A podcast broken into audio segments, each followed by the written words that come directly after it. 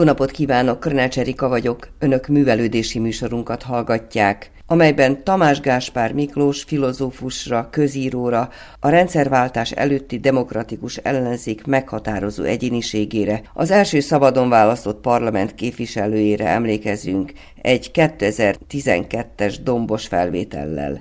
Elhangzott a Géber László szerkesztette szempontban. Tartsanak velünk! A Dombosi Történetek Remix elnevezésű kishegyesi programsorozat vendége volt Tamás Gáspár Miklós, erdélyi származású filozófus is. Losonc már többek között arról kérdezte, hogy amikor a vajdaságban van, akkor érzi-e az általa már régóta és többször is felemlegetett kisebbségi létet megélők közötti tapasztalati rokonságot – a legjobb értelemben vett cinkosságot. Tudnátok, hogy mennyire értelek benneteket, elszégyelnétek magatokat. A, e, én már röstellem magam, már mióta itt vagyok. Minden eszembe jut. Ezen nem lehet túl lenni. Én mindenféleket csináltam életemben, mindenfelé jártam, és természetesen továbbra is az a Kolozsvári magyar értelmiségi vagyok, aki voltam, ez nem változik meg, nem is akarok ezen különösen változtatni, és van, van valóban valami, ami, hát egy másik fajta radarrendszer. Tehát mit tudom én, megérkeztem a Szabáktáról, soha életemben nem jártam, és észrevettem, hogy két nyelven ki van írva az, hogy vasútállomás, ez senkit nem érdekel, mindenki unja, én örülök. Ez egy teljesen elavult követelésnek a teljesülése, biztos nem számít semmi, biztos álságos, biztos ezzel álcázzák az elnyomást. Értitek, nem? Persze. De én mégis örülök, mert uh, úgy nőttem föl, hogy uh, ugye a romániai hatalom el akarta felettetni velünk hogy létezünk a nyilvános térben, és ezért a föliratok ilyen fontossá váltak, és én fetisiszta vagyok ezekben a dolgokban. Ugye ezt mindannyian megértitek, eh, mindannyian így vagyunk ezzel, és eh, ez azt jelenti például, hogy a kisebbségi ember, aki járkál a világban, állandóan nézi a föliratokat. Én fanatikusan mindenütt elolvasom a helységnévtáblákat, a cégtáblákat, mindenféle egyebeket, borzasztóan örültem, amikor észrevettem, hogy Skóciában és Cornwallban mindenütt kelt a nyelven ki vannak írva újabban a dolgok. Senkit nem érdekel, de találtam természetesen egy kocsmában egy öreg skótot, akivel megoszthattam ezeket a dolgokat. Tényleg olyan jó provinciális lehettem, mint a skót szigeteken, mint otthon. Úgyhogy ez, ez így van, és én borzasztóan sajnálnám tulajdonképpen, hogyha ezek a mániáink teljesen elmúlnának, mert valakinek, aki számára ennyire tele vannak írva a falak, kétség kívül vannak olyan élményei, amelyektől kár volna megfosztanunk magunkat. A különféle elnyomatásnak és diszkriminációknak, elnyomatásnak meg, megvan, megvan a maguk haszna, és a maguk bája, és azok a különféle őrültségek és perverziók, amelyeket ez a helyzet okoz, azok különféle kreatív bolondságoknak a forrásai lehetnek, úgyhogy ezt egyáltalán nem bánom, és mindezek a szörnyű patológiák, amikkel az egész kisebbségi lét, a bezártságok, meg a, ismeritek a hamis cinkosságok, meg a mind jó fejek vagyunk, meg ezek az összes ilyen dolgok, amiket minden kisebbségi egyébként megírt, azokban van valami olyan barátságos, meghitt, hazug, édes, meleg, jó, rémes, gyalázatos dolog, amit úgy szeretünk, úgyhogy otthon érzem magam köztetek. Rémes az egész. Minap a kezembe került egy 79-es sírben az írásoddal Maximum vagy Abszolútum címmel. Sinkó mottóval kezdődik. Nem csak a hídban publikáltál, hanem a szimpóziumban is. Mit jelentett számodra az, hogy itt publikáltál?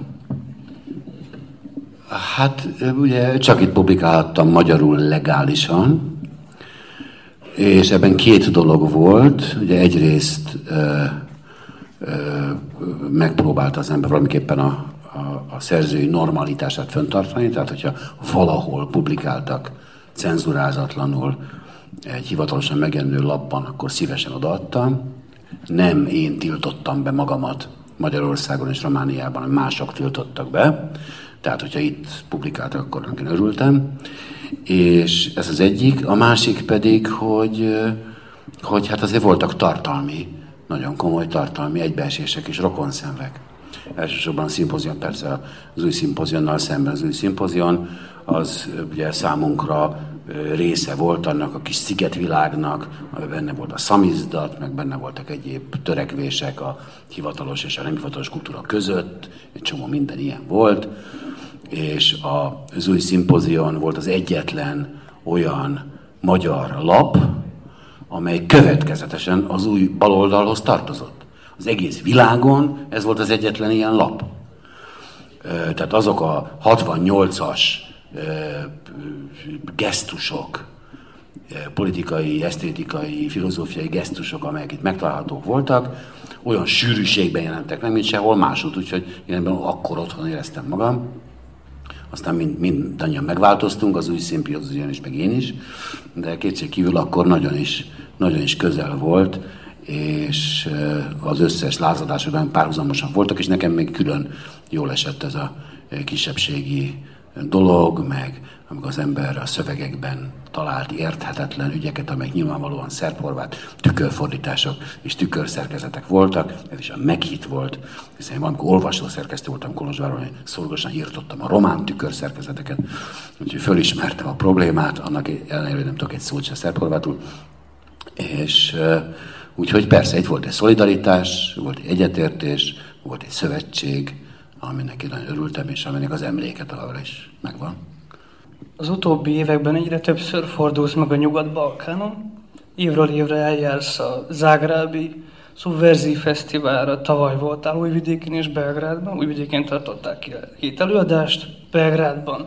Miután megtartottad délután az előadásodat a Filozófiai és Társadalom Elméleti Intézeten, este már a Bölcsészettudományi Kar blokádját nyitottad meg. Milyen benyomásaid vannak a térségre? Szlovéniában is jártam, és most még Szófiában is, amit nem illik ide sorolni, de én ide sorolom. A, hát ugye a dolognak az a, az a az érdekessége számomra, hogy hát engem ide elhívtak. Zágrábba, meg Belgrádba, meg Újvidékre, meg Ljubljanába, meg mit tudom én hová.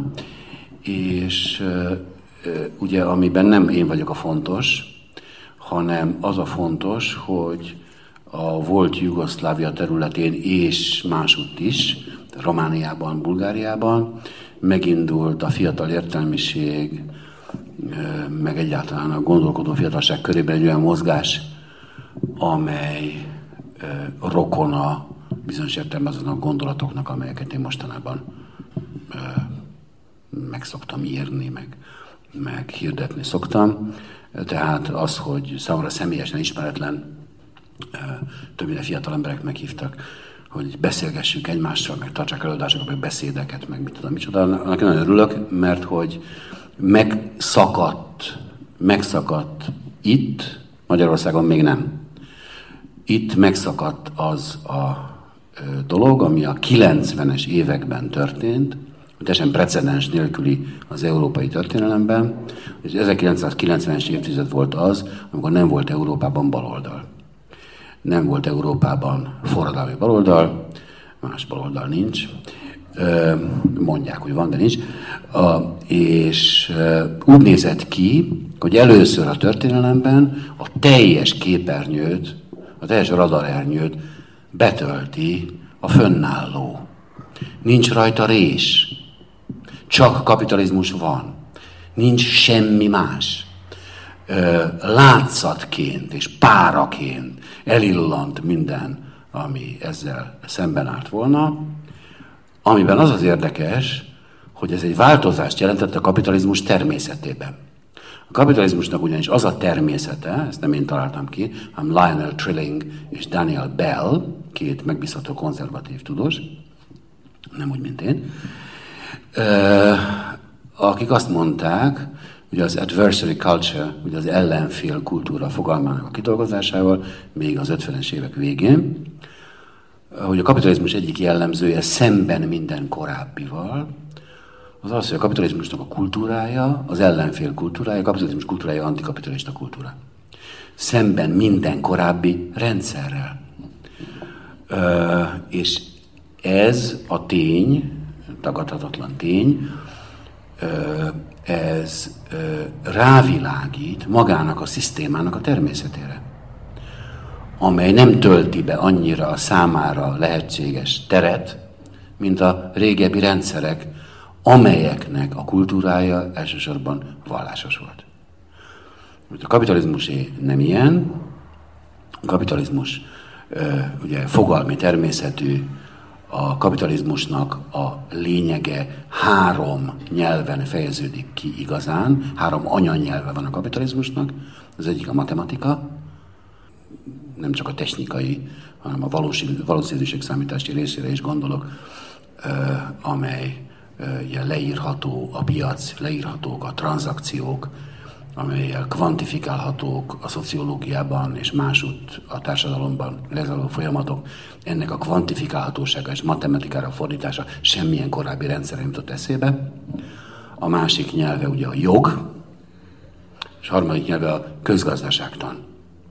Ezek olyan nyelvek, olyan nyelvhasználatok, olyan kódrendszerek, amelyek ö, csak akkor működnek, amennyiben legalább hipotetikusan fönnáll a nyilvánosság, most abban a szűk értelemben, hogy ezek a dolgok bírálhatók, nem egy zárt keretben helyezkednek el, amelyet őriznek, erre kijelölt őrök, papok például, hanem a nyilvánosságra. Most a nyilvánosságnak viszont az a természete, hogy ö, alapvetően intellektuális értelemben nincsen korlátja.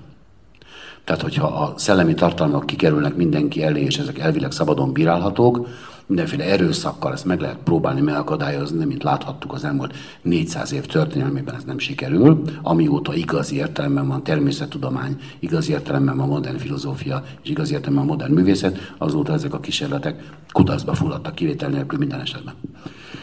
És következésképpen elgondolható, elgondolható a rendszeren túli, ami nem pusztán bűnnek számít, hanem egyszerűen része a nyilvánosság természetének, aminek a veszedelme az, hogy ezt kooptálják, az előnye viszont az, hogy nem kell föltétlenül a haláltól félni annak, aki a rendszerrel szemben áll. Nincs fenyegetés sem morálisan, sem egzisztenciálisan, mint szükségszerűség. Be lehet vezetni a rendszerbe, meg is próbálták, ezeket nevezik diktatúráknak, meg mindenféle, mindenféle de ezek alapvetően ö, reménytelen és sikertelen kísérletek voltak szemben régi társadalmakkal, ahol senki nem vonta kétségbe azt a tényt, hogy az akkori nyilvánosságot megelőző formákban előterjesztett eretnek vagy rendszerellenes nézetek büntetést érdemelnek, közvetlen erkölcsi relevanciájuk miatt. Na most tehát ugye a 90-es években úgy tűnt, hogy a kapitalizmus hasonló lesz a régi rendszerekhez. Egy új középkor kezdődik, amiben tömör, arany, bizánci háttér alakul ki, amelyen a világító figurák megjelennek, de hát ez nem így alakult, és még csak ugye a volt szocialistának nevezett államkapitalista országokban sem alakult így, ahol természetesen erős tabuk alakultak ki mindenféle rendszerellenes, antikapitalista, marxista, anarista, egyéb gondolatokkal szemben. Most ez ugye bebizonyosodott, hogy a kapitalizmus természete mégiscsak egységes, a kapitalizmus mégsem létezhet az ellenfél kultúrája nélkül, és a nyugat-balkán, ahogy nevezik, nyugat, mennyire nyugat, mindez a Balkán, az kétség kívül, ugye Görögországot beleértve, sok mindenki beleértve, ismét megjelent az a polarizáció, ami modernségnek a jellemzője. Tehát az az álom, hogy a modernségnek kampec, az nem bizonyult igaznak. És hát ez, így kerülök én ide. Így kerülök én ide, nem azért, mert én nevezetes vagyok valamiről, hanem azért, mert ez a normális, tehát a kapitalizmus normális hétköznapjai, azok a forradalom hétköznapjai. Ez egy forradalmi rendszer maga is, és forradalmat indukál magával szemben, mint hogy maga is mindig forradalmasít mindent. Ezt nem én találtam ki, ezt sem én találtam ki, ezt egy másik nagy konzervatív, megbízott tudós találta ki, úgy hívtak, hogy Karl Marx.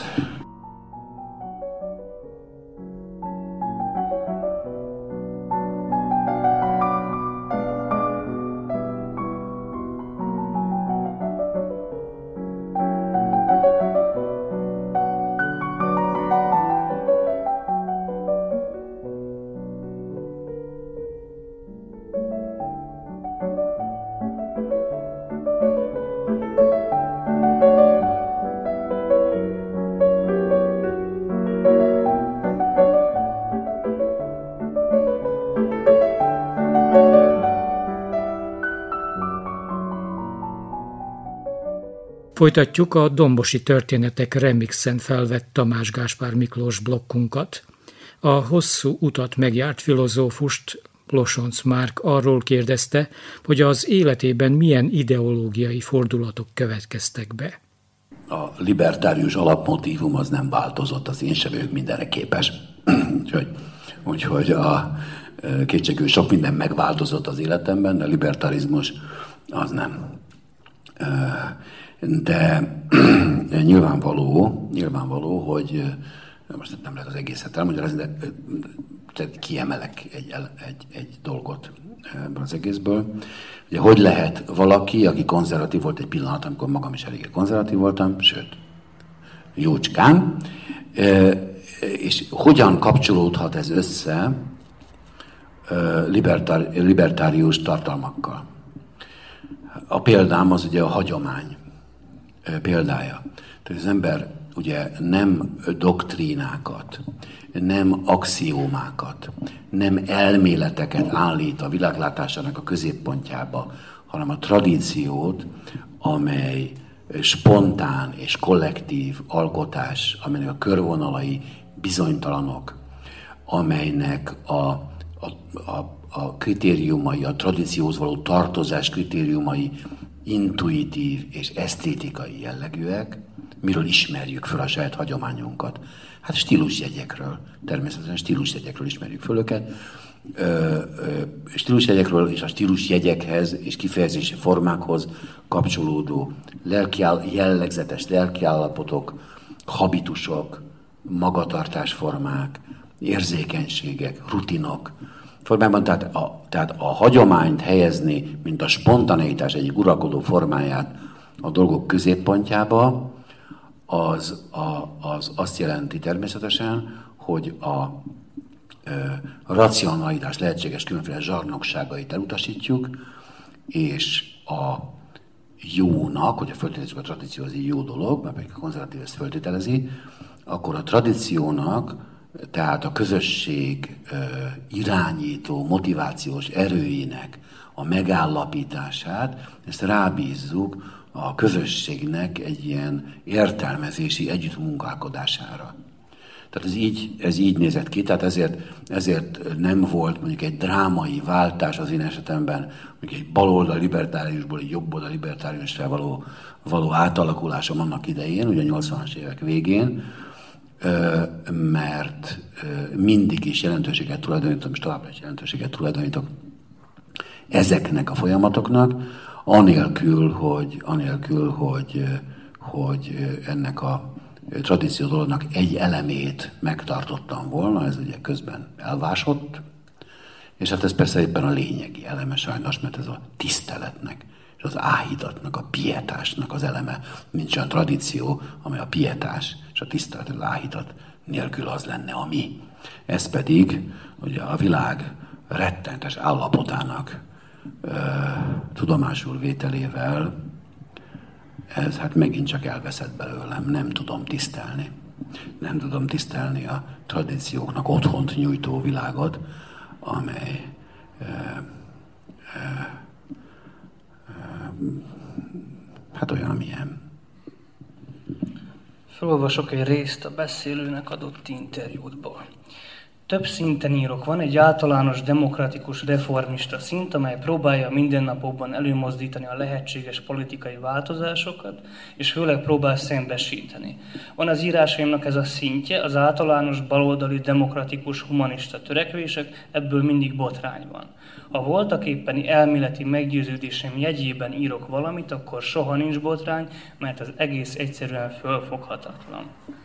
Én az érdekel, hogy mi a tartalma ennek a rétegnek, amit még csak nem is percipiálnak, mert annyira eretnek jellegű?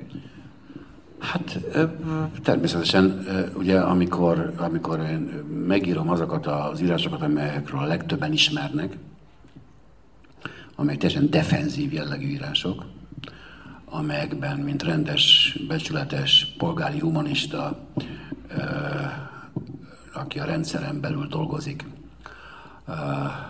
megpróbálja csökkenteni az egyfőre eső kegyetlenség, igazságtalanság, tekintet nélküliség, megvetés, elhanyagolás, közöny, zordság mennyiségét, akkor nyilvánvaló, hogy, hogy pedagógiai és reformeri attitűdöt teszem magamévá, mert egyáltalán nem nézem le azt a munkát, ami arra szolgálna, hogy a jelenlegi állapotokat valamelyest elviselhetőbbé tegye, vagy legalább, vagy legalább hangot adjon, nyelvet teremtsen azoknak, akik a nyilvánosság adott természete következtében nem tudnak panaszkodni.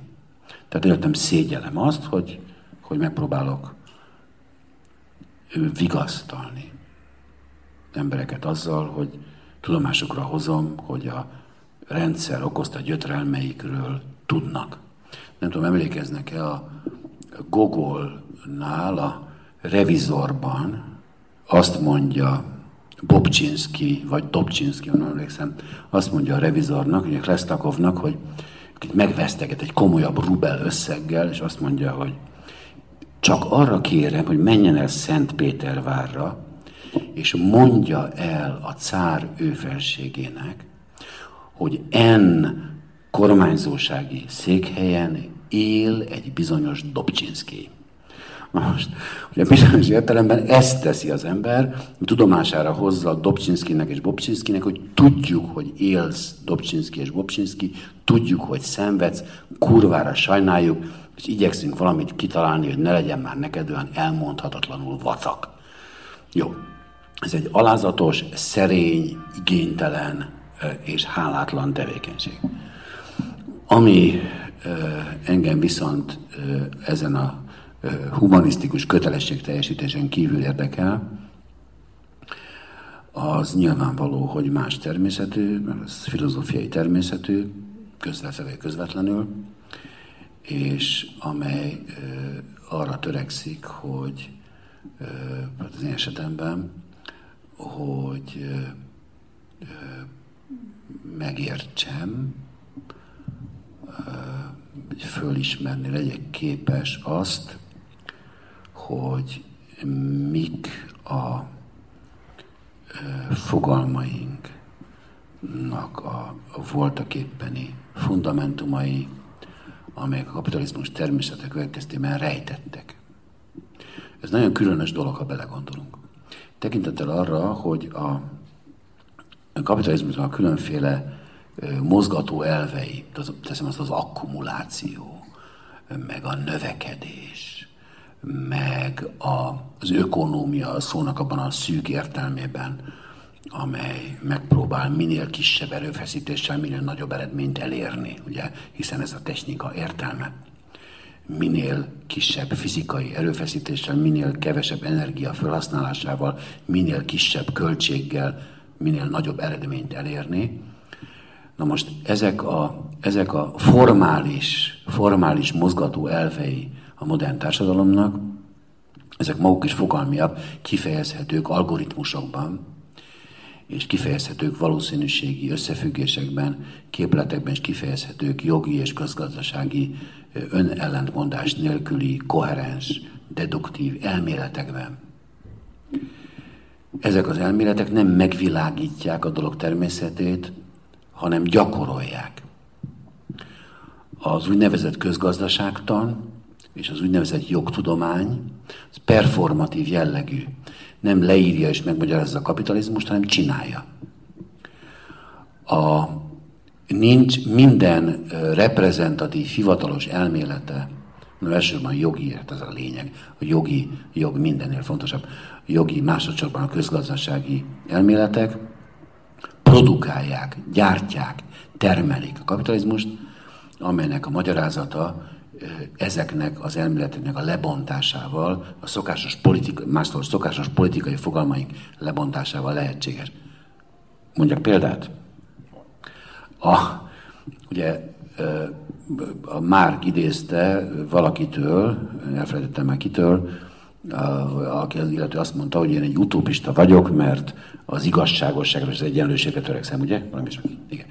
Na most ugye az igazságosságra és az egyenlőségre törekedni, az egy tipikus polgári álláspont, amelyet mélyen ellenzek. tekintettel nem az jellemző, mint hogy nem tartám erkölcsileg helyén valónak, mint az ellentétével szemben, az igazságtalanság, az egyenlőtlenséggel szemben, hanem azért, mert ez is egy performatív elv, lényegében a kapitalista társadalom az, az a kapitalista társadalom nem az a baj, hogy nincs benne valódi szabadság és valódi egyenlőség, hanem az a baj, hogy van benne valódi szabadság és valódi egyenlőség, és a szerződéses viszonyok, amelyek megszabják a kapitalizmus természetét, azok csak egyenlő jogalanyok között jöhetnek létre, a kapitalizmusnak csak ugyan, csak ugyan regulatív alapelve a jogegyenlőség, az individuumok, a szerződést önkéntesen kötő individuumok egyenlő értékének a hipotézise, és így tovább, és így tovább. Ebben az értelemben a kapitalizmus maga jogrendszerében igazságos. Következésképpen azt mondani, hogy nem igazságos, az visszaélés a szavakkal. Az egyenlőtlenség és az igazságtalanság az azt jelenti, hogy az embereknek privilégiumaik vannak, tehát vannak például olyan piaci szereplők, akik nem veszíthetnek. Ez torzítása a kapitalizmusnak az anomáliája, és nem a természetéhez tartozik. Na most, ugye a kapitalizmussal nem ez a baj, hanem a kapitalizmussal az a baj, ez sem újdonság, hogy a ö, technika által kikényszerített munkamegosztás révén, a pénz közvetítő szerepe révén, amely úgy méri az alkotást és a teljesítményt, hogy redukálni kénytelen egy általánosságra, hogy a dolog összemérhetővé váljék, és így tovább, a, azok a principiumok, amelyek nevében és nyomán cselekszünk, teljes mértékben idegenek a személyes motivációinktól, úgy tartják meg az egyenlőség formális elvét, hogy közben mindenféle dologi jellegű összefüggésnek, a társadalom dologivá változtatásának vagyunk közben alárendelve, miközben az egyenlőség formális elvei nem sérülnek. Tehát, ha valaki azt gondolja, hogy, hogy az egyenlőség és szabadság absztrakt követelése, amik a francia forradalomhoz tartozik, az ma még utópia, az föltételezi tévesen, hogy a világ, amelyben élünk, az nem kapitalisztikus, hanem azt gondolja, hogy feudális, vagy valami hasonló. Azt gondolja tehát, hogy a fő probléma a kapitalisztikus társadalomban a privilégium. A tőkés társadalomban valóban vannak privilégiumok, ezek anomáliák, vagy korrupt és az elvekkel szemben álló anomáliák, vagy a múltnak maradékai. A kapitalizmusban nem az a jellemző, hogy a, az egyenlő szubjektumok közötti viszony nem szimmetrikus, hanem az a probléma, hogy hogyan határozzák meg azt a keretet, amiben egyenlő szubjektumok élnek. Megmondom önöknek, például úgy határozzák meg, azt mondják, hogy a nemzethez tartozók, vagy egy bizonyos erkölcsi közösséghez tartozók, a, azok az alanyok, akikre az igazságosság, egyenlőség, szabadság viszonyai vonatkoznak. Tehát például azt mondják manapság fontos példával, hogy azok tartoznak be a közösségbe, az erkölcsileg helyeselhető magatartás gyakorló individuumok közösségébe, akik dolgoznak. Akik tehát hajlandók extrém, kedvezőtlen körülmények között is elismerni, hogy a legitim jövedelemforrás csak kétféle van, az egyik a tőke, a másik a munka, és akik ezáltal kifejezik készségüket a rendszerbe való beilleszkedésre, a rendszernek való engedelmeskedésre, és a rendszer előtt való főhajtásra. Tehát a közösség megformálása, politikailag a közösség megformálása az, ahol nyomon lehet érni, nyomon lehet, ö, ö, ö, ki lehet nyomozni a, ö, azokat az elemeket, amelyeket erkölcsileg meg lehet közelíteni. De itt nem arról van szó, hogy az elismert individuumok között nincs egyenlőség, a kérdés csak az, hogy hogyan határozzák meg ezt a keretet, amely ezek elhelyezkednek.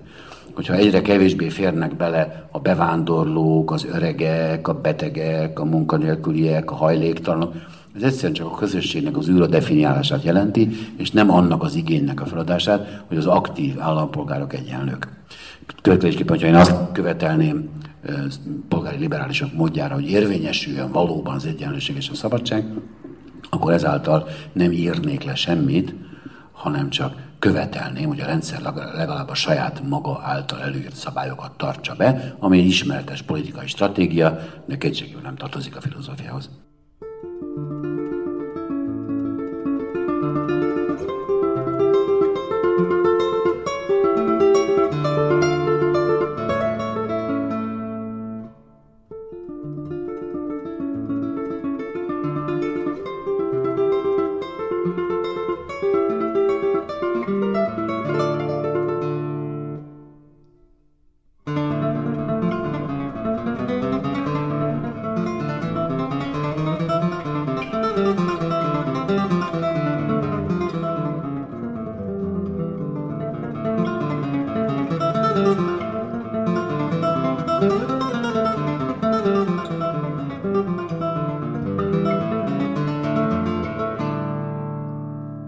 Folytatjuk a Tamás Gáspár Miklós blokkunkat. Többek között arról lesz szó, hogy milyen történeti okai vannak az egyébként hagyomány ellenes magyarországi konzervativizmusnak. Magyarország egy nagyon különös helyzetben van a, a tradíciójával, és Magyarország abban a furcsa helyzetben van, hogy a hivatalos kultúrája már nagyon régen, az első világháború előttről magába fogadta és kultikus tárgyát tette a forradalmat és a forradalmi attitűdöt. Nagyon kevés országról mondhatjuk el, hogy olyan kanonikus és középponti költője van, mint Petőfi. Akiről lehet sok mindent gondolni, de kétség kívül az világos, hogy életének fő tartalma mégiscsak a fölforgatás volt. Ne? És igaz ugye, hogy ennek voltak nagyon tradicionális, mármint a, 20, a 19. században tradicionális tartalmai, amik előtte is megvoltak, már nem olyan nagyon sokáig, ha belegondolunk, a maga, a demokratikus nacionalizmus, amit Petőfi képviselt, az akkor, amikor elkezdte írni a verseit, az nem volt még 20 éves. Ja? És, és hasonlóképpen más figurái a magyar kultúrának ilyenek voltak, és kétségkívül a legkonzervatívabb rendszerében, a magyar történelmek, a horti rendszerben egy kifejezetten lázadó, kifejezetten rendszerellenes, kifejezetten baloldali dominancia volt tapasztalható. A magyar kultúra egy kifejezetten lázadó kultúra volt, kifejezetten tiszteletlen, és a lázadást időnként akár irracionális mértékben glorifikáló kultúra volt. És ez nagyon sokáig így volt, egészen tulajdonképpen 1989-ig. 1989 mindenütt fordulatot hozott nyugaton is, tehát ugye másodszor befolyásolja Kelet-Európa a világot, tehát először ugye 1917-ben, ugye, ami egy világtörténelmi jelentőségű cezúra, az egyetlen, ami Kelet-Európából kiindult. A Kelet-Európának egyetlen politikai találmánya van, ez a bolsevizmus. Kelet-Európából semmilyen világméretű jelentőségű dolog nem indult ki, csak a bolsevizmus. Na most, és 89 ugye ugyanennek a bukását jelenti, tehát bizonyos ennek a történetnek a második fejezete, és szinte akkor radikalitással zajlott le, zajlott le, mint az októberi forradalom. Amikor ugye a forradalmi korszak megszületett 18-ban, 19-ben, de hát ez ugye Németországban épp úgy, mint Ausztriában és Kelet-Európában, meg mit tudom én mindenfelé, ugye akkor, ugye akkor megtörtént a rendszerellenes kihívásnak az intézményesülése, és hát ezáltal ugye a, a, a válsága és fokozatos halála is. És amikor 89-ben bekövetkezett, ami bekövetkezett, ebből a magyar kultúrából félig meddig öntudatlanul egy nagyon érdekes következtetést vontunk le. Azt a következtetést, ez elég egységes volt, itt attitűdökről beszélek, és nem tételekről. Hogy a kihívás a rendszerrel szemben, az egyébként a úgynevezett szocializmusban sem megszűnt rendszerrel szemben a szocializmusnak nevezett rendszer és az árutermelésen és a bérmunkán alapuló rendszer volt, amelyben a gazdaságot épp úgy az állam és a jog határolta, mint most. Nos, ugye a rendszer szemben kihívás mondta az egész generációm, engem sem véve ki, azt mondtuk, hogy a lázadás attitűdje téves. Ugye a Bucsa baloldaltól című némelyek számára ismert írásomban, idéztem az Oakshotot, de idézhetem volna a Wittgensteint is, aki azt mondta, hogy a lázadás a szentségtelen attitűd, és a, a figyelmes, gyöngéd, aprólékos megfigyelése és szeretete a világnak hiányzik belőle, és ezért a lassú, a magánjellegűnek, a nem filozófiailag kifejtetnek, az esetlegesnek, a véletlennek, a véletlenszerű szépségnek, a ö, ö, hasonlóknak a kultusza figyelemre méltó, a kicsinségnek, az apró formáknak. Tehát hagyjuk a világokat és az egeket ostromló pátoszt, mert ez ugye zsarnossághoz vezet, bla, bla, bla. ez egy ismert attitűd volt, és mai napig Hát persze most már ilyen, mint a lesüllyedt kultúrjavak egyike, betűri most már biztos a tévébe is mondanak ilyet, hogyha nézném, akkor biztos ezt látnám benne. És ugye azt mondják az emberek, hogy nem szabad radikális változtatáson törni és senkinek a fejét. Az egyetlen lehetséges eredmény az az önkény, a zsarnokság, a cenzúra, és nem tudom micsoda. Tehát az érdekes, hogy a, hogy a lázadás, mint az elnyomás szinonimája jelenik meg kutcolván. A rendszerellenesség, mint a küszöbön álló diktatórikus rendszer fölépítésének nyitánya jelenik meg. Magyarán szólva ezek hazugságok. És ö, szavak kiforgatása lehet értelmeből. De nem baj, de nem baj, minden esetre ez a, ez a pillanat, ami másút, mivel nem volt ilyen erőteljes, mivel nem volt nem fordult szembe a lázadás glorifikálásának és megmerevedett, hieratikus glorifikálásának a kultúrájával Magyarországon, ahol végül is elnyomó rendszer Adi Endrére és József Attilára hivatkozott végül is. Itt egy hihetetlen kiábrándulás és, és, és émeigés vett erőt az embereken. Azt mondták, hogy ők most csak azért is tiszteletteljesek, kalapemelgetősek és szolgalelkűek lesznek, mert ez a szabadság titka. A másút ez nem volt ilyen erős, sőt voltak olyan országok a szovjet tömbben, amelyek kultúrája megmaradt konzervatív jellegűnek, ilyen Lengyelország és Románia például, és elég nagy mértékben maga Oroszország, ahol természetesen az a reakciók nem voltak ilyen erősek. A Másik dolog pedig az az, hogy, hogy ugye maga a Kádár rendszer erőteljesen konzervatív lévén, még konzervatívabb, mint a Tito rendszer. Kifejezetten lassú, kifejezetten a józanságra építő, a stabilitásra, a mindenfajta újításnak és radikalitásnak a teljesen öreguras elvetése, Ugye ez ráadásul fogékonyá tette az embereket arra, hogy ezt egy egységes tegyék. Ugye a Kádár rendszernek volt egy olyan, olyan szakasza, amelyben a Kádár rendszer kompromisszumának, józanságának, tartóságának, hagyományosságának, unalmasságának, az el, amit az emberek szerettek, az ellenfele, ugye az elfszerű kommunistákban nyilvánulnak, akik fölfordítják a dolgot, és még képesek érvényt szerezni azoknak a minimumoknak, amelyek ugye még a, rendszer elvei között el, formálisan ott voltak. Úgyhogy ilyen, ilyen elemek játszottak szerepet, meg ráadásul olyan elemek is, amelyekről nem tudok. egyszer, nyilván ez a válaszom nem teljes érvényű, vannak nyilván olyan oka is a dolognak, amelyeket egyszerűen nem vettem én sem észre.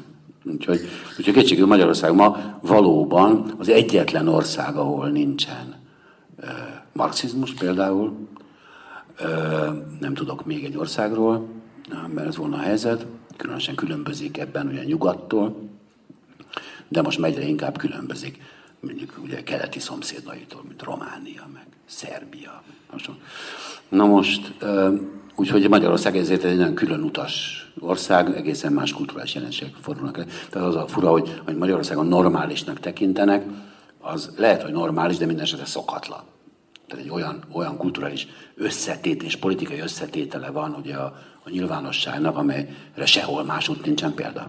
Úgyhogy nem is tudjuk, mi eredetiek vagyunk ezzel a végtelen konzervatív jobboldaliságunkkal, ami az úgynevezett baloldalt is jellemzi Magyarországon. Ugyanis Magyarországon a baloldal 90%-a tulajdonképpen neokonzervatív, Miről lehet felismerni mai Magyarország baloldali? Az, hogy támogat olyan imperialista intézményeket, mint az Európai Unió, meg síkra száll a világbank és nemzetközi valuta alap mellett, glorifikálja az Egyesült Államok különféle háborúit, stb. stb. Ezek mind összeférnek, ugye az úgynevezett magyarországi baloldali lapokban, ugye az iraki és afganisztáni háború lelkes helyeslését olvashatjuk, és hasonlók, ami mondjuk szinte nem fordulhatna elő szokványosabb helyeken. Ez mondjuk csak Magyarországon fordul elő, sehol máshogy. Én nem olvastam olyan amerikai baloldali lapot, amelyben a legcsekélyebb engedmény történt volna ezekben az ügyekben, mondjuk a Nation-ben, vagy hasonlóban, mégis középutas szociáldemokrata jellegű baloldali lapoknak számítanak. Úgyhogy, így, hogy ez valóban nagyon különös dolog, és hát mivel a, ugye a nemzeti kultúrának az a jellege, hogy azt tekintjük normálisnak, ami otthon van, ezért ugye, amit mi normálisnak tekintünk, az fura.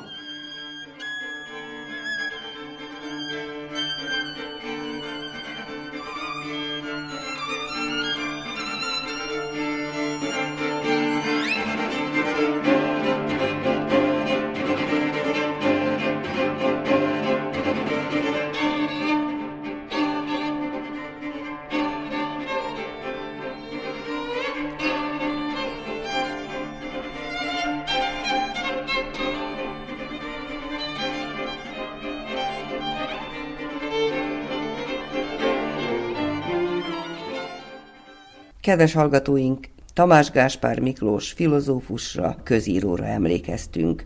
Folytatjuk műsorunkat. A házszentelést vízkereszt idején szilveszter és nagybőjt között szokás elvégezni. A keresztény hit szerint a házszentelés által a ház és annak lakói védelmet nyernek a szerencsétlenségektől és a betegségektől. Orsovai Bibi Anna felvétele. A házszentelés szertartását az ősi magyar háziáldás szövegével kezdjük hol hit, ott szeretet, hol szeretet, ott béke, hol béke, ott áldás, hol áldás, ott Isten, hol Isten, ott szükség nincsen. Miután az egyház vízkeresztkor elvégzi a vízszentelést, január 6-a után megkezdődnek a házszentelések, amikor a pap az ünnepi imán és áldáson kívül szentelt vízzel hinti meg a ház vagy a lakás helyiségeit főtisztelendő Zélit Mihályt, a Bezdáni Szent Simon és Júdás Tádé templom plébánosát hallják. Mi úgy tartjuk, hogy a szentelmények, az áldások fontosak számunkra, és ide beleértjük azt is, hogy az új esztendőt, Krisztus születését megünnepeljük, megkezdjük azzal, hogy az otthonainkat kitisztítjuk, minden ártó ö, szellemtől, minden rossztól, és inkább a jó vegyen szállást az otthonainkba. Tehát nálunk az a szokás, hogy ilyenkor, tehát általában a hívők jönnek a templomba, amikor valami történik, de ilyenkor most egy kicsit megfordítjuk a dolgot, tehát hívásra ö, otthonakba érkezünk, és valamikor azt mondtuk, hogy a házszentelés.